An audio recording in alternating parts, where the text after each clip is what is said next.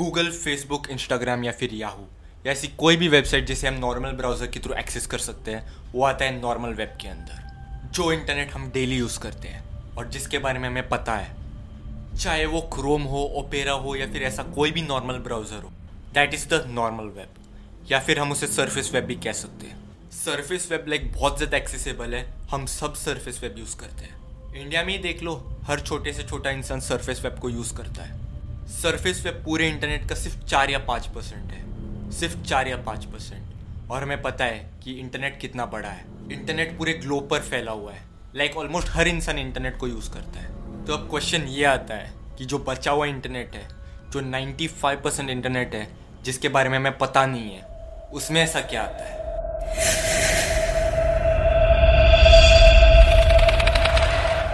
जब इंटरनेट शुरू शुरू में पॉपुलर था तब ये बहुत लोगों को एक्साइट करता था कि हम एक जगह से दूसरी जगह किसी से भी बातें कर सकते हैं। अगर दोनों डिवाइसेस इंटरनेट से कनेक्टेड है तो। उस टाइम काफ़ी कम लोग थे जो कि कंसर्न थे अपने प्राइवेसी के लिए, क्योंकि उस टाइम पर प्राइवेसी के ऊपर कोई बहुत ज़्यादा ध्यान नहीं देता था, क्योंकि उस टाइम पर प्राइवेसी या फिर एनोनिमिटी का कॉन्सेप्ट एग्जिस्ट ही नहीं करता था। इसलिए लोगों को ट्रैक करना बहुत ज़्यादा आसान हो गया था। और कुछ गिने चुने ही लोग थे जो कि अपने डेटा और प्राइवेसी के लिए कंसर्न थे।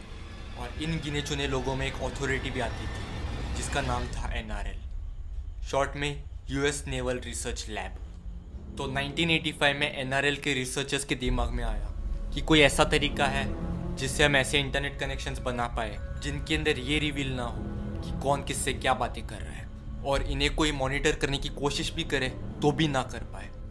और उनके दिमाग में एक बड़ा ही सिंपल सा जवाब आया, और जवाब था दी अनियन राउटिंग तो अब अनियन राउटिंग क्या होती है? अगर इसे बहुत ही बेसिक में मैं समझने जाए तो एक सिंगल कमांड को बहुत सारे सर्वर्स के थ्रू लेके जाया जाए और उन सर्वर्स में डेटा बार बार एनक्रिप्ट होता रहे। तो रिसर्चर्स ने द अनियन राउटिंग प्रोजेक्ट के ऊपर काम करना शुरू किया यानी कि टॉर कहा जाता है कि टॉर बनाया गया था आम लोगों के लिए पर एक्चुअल में सच नहीं है। एनआरएल ने टॉर बनाया था यूएस के लिए ताकि जो उनके स्पाइस और एजेंट्स उसके थ्रू कम्युनिकेट कर सके और उनकी आइडेंटिटी रिवील भी ना हो। पर बाद में उनको इस चीज़ को मजबूरी में पब्लिक करना पड़ा। लेकिन मजबूरी में क्यों? दिक्कत ये थी कि अगर सिर्फ़ यूएस गवर्नमेंट टॉर ब्राउज़र को यूज़ करती है तो अगर इस टॉर से कभी भी कोई कनेक्शन आएगा, वो वेबसाइट वालों को पता चल जाएगा कि ये टॉर के थ्रू आया है। यानी कि यूएस का कोई एजेंट उनकी वेबसाइट देख रहा है। क्योंकि उस टाइम सिर्फ़ यूएस ही टॉर को यूज़ कर रहा था। इसका मतलब ऑब्वियसली उन्हीं का कोई एजेंट होगा। इसीलिए उन्होंने टॉर को पब्लिक किया, ताकि सब लोग टॉर को यूज़ कर पाए और जो एजेंट्स हैं, उन लोगों में गायब रह सकेंगे और इस तरह यूएस गवर्नमेंट ने द अनियन राउटिंग को पब्लिक के लिए रिलीज़ कर दिया, जिसे हम आज टॉर के नाम से जानते हैं। टॉर के साथ साथ ऐसे और भी ब्राउज़र्स हैं, जो कि मिल के बनाते हैं the dark web dark web is a small part of something called as the deep web तो अब सवाल ये आता है कि डीप वेब क्या होता है? डीप वेब वो पार्ट है इंटरनेट का, जिसे सर्च इंजिन नहीं देख सकते। फॉर एग्ज़ाम्पल आप लोग डीप वेब को नॉर्मल गूगल क्रोम से एक्सेस नहीं कर सकते हो। डीप वेब पे कोई भी इंसान आके एनोनिमस रह के कुछ भी चीज़ सर्च कर सकता है, कुछ भी चीज़ खरीद सकता है, कुछ भी चीज़ बेच सकता है, कुछ भी चीज़ पोस्ट भी कर सकता है। Deep web is a place जहाँ पे तुम एकदम हिडन रह के कुछ भी चीज़ पोस्ट या फिर शेयर कर सकते हो। तो अब मैं अगर आपको बोलूँगा कि हम सबने कभी ना कभी डीप वेब को यूज़ किया है तो क्या आप लोग मुझ पर बिलीव करोगे? बिलीव करो ना करो बट दैट्स द ट्रूथ हम सबने कहीं ना कहीं डीप वेब को यूज़ किया है। जिन जिन वेबसाइट्स पे हमें लॉगिन करना पड़ता है, जहाँ पर पासवर्ड सिक्योरिटी होती है वो कहीं ना कहीं डीप वेब से ही कनेक्टेड होती है। अगर तुम यूट्यूब या फिर इंस्टाग्राम पर लॉग इन कर रहे हो तो वहाँ पर जो पासवर्ड होता है वो हिडन होता है और वो सारे पासवर्ड्स और यूज़र नेम एक जगह स्टोर होता है। और इस सब का डेटा जहाँ पर स्टोर होता है that is the deep web deep web पर ज़्यादातर तो सीक्रेट इन्फॉर्मेशन होती है। जैसे कि medical reports legal documents academic information social media accounts online banking information private data government data and etcetera deep web का जो साइज़ है, वो हमारे नॉर्मल सरफेस वेब से 500 टू 600 टाइम्स ज़्यादा बड़ा होता है। अराउंड 7500 टीबी के आसपास माना जाता है और नंबर ऑफ़ वेबसाइट्स अननोन है। और इसके बाद एक और पार्ट आता है इंटरनेट का, जिसको कहा जाता है the surface web surface web वो पार्ट है इंटरनेट का, जिसे सर्च इंजिन इजीली ढूंढ सकते हैं। तो ऑन एंड ऑन ये एक पार्ट है इंटरनेट का, जिसको कहा जाता है द सरफेस वेब और इसका साइज़ माना जाता है twenty T K around so to summarise हमारे पास है हंड्रेड परसेंट इंटरनेट उसमें से पाँच परसेंट पार्ट है the surface web ninety percent part है द डीप वेब और बचा हुआ जो पाँच परसेंट पार्ट है वो है द डार्क वेब। ऑल ऐसा नहीं कि इंटरनेट के सिर्फ़ तीन ही पार्ट्स है, ऐसा कहा जाता है कि इंटरनेट के टोटल सेवन पार्ट्स है। The surface web, the Bergie web, the deep web, charter web, Mariana's web, the fog slash virus soup and the last but not the least, the Primat system. इस सब के बारे में detail में episode to में बातें करेंगे। फ़िलहाल हम लोग इतना डीप में नहीं जाएँगे so let's take on to the dark web तो डार्क वेब को डिटेल में डिस्कस करने से पहले हम लोग जानेंगे कि अनियन राउटिंग कैसे काम करती है, क्योंकि अनियन राउटिंग के ऊपर ही पूरा डार्क वेब चल रहा है, इसलिए उसे समझना बहुत ज़रूरी है। तो जनरली क्या होता है, हमारी एक आईपी एड्रेस होती है, जो कि हमारे इंटरनेट पे एक आइडेंटिटी होती है। तो अब आप लोग मान लो कि आप लोग रहते हो महाराष्ट्र में और आपको वेबसाइट एक्सेस करना है जो कि होस्टेड है सिंगापुर में। तो अब एक नॉर्मल ब्राउज़र क्या करेगा? आप एक रिक्वेस्ट टाइप करके एंटर मार दोगे तो रिक्वेस्ट डायरेक्ट सिंगापुर में भेज देगा। बट टॉर में ऐसा नहीं होता है। टॉर ब्राउज़र में आपकी रिक्वेस्ट रिलेज के थ्रू पास होके जाती है।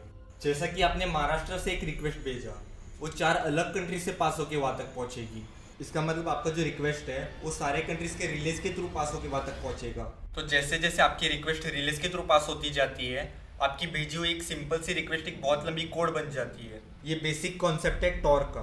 तो इससे तो एक चीज़ क्लियर हो जानी चाहिए कि टॉर की स्पीड बहुत स्लो होती है, क्योंकि आपके भेजे हुए रिक्वेस्ट बहुत ही लंबे डिस्टेंस ट्रेवल करके अपने एंड पॉइंट तक पहुँचती है। सो डार्क वेब को एक्सेस करना एक बहुत ही ज़्यादा स्लो प्रोसेस होता है, क्योंकि टॉर का मेन काम होता है आपको एनोनिमस रखना, इसलिए वो अपना टाइम लेता है। सो अभी आप लोगों के मन में एक सवाल होगा कि हमें टॉर की ज़रूरत क्यों है? तो इसका जवाब है कि अभी हम लोगों ने समझा कि जो डार्क वेब है, उसे अनियन राउटिंग के थ्रू एक्सेस किया जाता है। भाई, ऐसा नहीं कि आप जाके डायरेक्टली क्रोम पे लिख दोगे कि डार्क वेब डॉट कॉम और डार्क वेब खुल जाएगा। ऐसा नहीं होता है। तो अब हम लोग समझते हैं कि जो टॉर के अंदर जो वेबसाइट्स होते हैं, वो कैसे काम करते हैं। अब ये तो क्लियर हो चुका है कि हम लोग इसे डायरेक्टली एक्सेस नहीं कर सकते, क्योंकि डार्क वेब का जो यूआरएल होता है, वो कुछ ऐसा होता है। A B C D dot onion तो अब डॉट अनियन क्या होता है? जैसे हमारे सरफेस वेब पे डॉट इन डॉट कॉम होता है, वैसे ही डार्क वेब पे डॉट अनियन होता है। अगर हम लोग डॉट अनियन वाला यू आर एल क्रोम पे जाके डालेंगे तो नहीं चलेगा, क्योंकि सरफेस वेब पे डॉट अनियन नाम का कोई भी डोमेन नहीं है। इसलिए हमें ऐसे वेबसाइट्स को चलाने के लिए चाहिए होता है टॉर द अनियन राउटर तो अभी हमें डार्क वेब के बेसिक कॉन्सेप्ट के बारे में पता है, जैसे कि अनियन राउटिंग क्या होती है सरफेस वेब क्या होता है डीप वेब क्या होता है। अब थोड़ा डिटेल में बात करते हैं कि आखिर डार्क वेब पे होता क्या है। सबसे पहले तो ये बिल्कुल सच नहीं है कि जो डार्क वेब है वो पूरा हंड्रेड परसेंट इलीगल कामों से भरा हुआ है। हाँ होते हैं, बहुत ही हाई स्केल पर होते हैं, लेकिन ऐसा नहीं कि पूरा डार्क वेब सिर्फ़ इलीगल कामों से भरा हुआ है। क्योंकि डार्क वेब पर ज़्यादातर लोग इसलिए जाते हैं क्योंकि उन्हें अपना आईपी एड्रेस हिडन रखना है, ताकि वो ट्रैक ना हो सके। डार्क वेब पे बहुत सारे कैसिनोज है और फेसबुक की भी डार्क वेब पे प्रेजेंस है। लेकिन बहुत सारे रिसर्चेस ये भी कहती है कि डार्क वेब पर 50 परसेंट से ज़्यादा वेबसाइट सिर्फ़ इलीगल कामों के लिए होस्टेड है।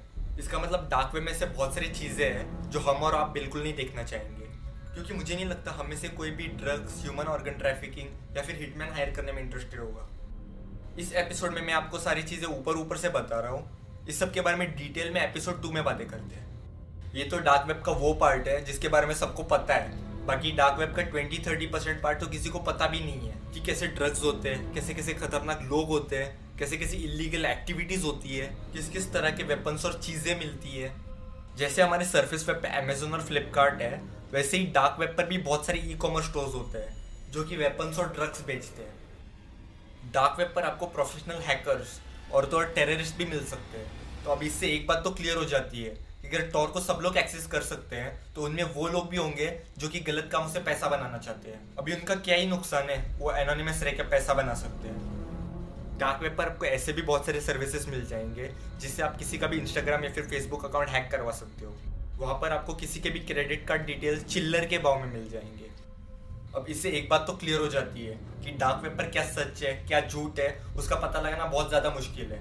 अगर आप डार्क वेब पे किसी भी सर्विस के लिए पैसा देते हो, इसका कोई गारंटी नहीं है कि आपकी जो रिक्वेस्ट है वो पूरी हो जाएगी। तो मेरे ख्याल से एपिसोड वन के लिए इतना ही काफ़ी है। तो हम अगले एपिसोड में मारियानास वेब और बाकी वेब्स के बारे में जानेंगे। तो आज के लिए बस इतना ही।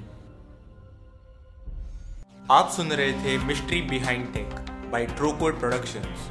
आप हमें फॉलो या फिर सब्सक्राइब कर सकते हैं ताकि हमारे हर पॉडकास्ट की नोटिफिकेशन आप तक पहुँचे।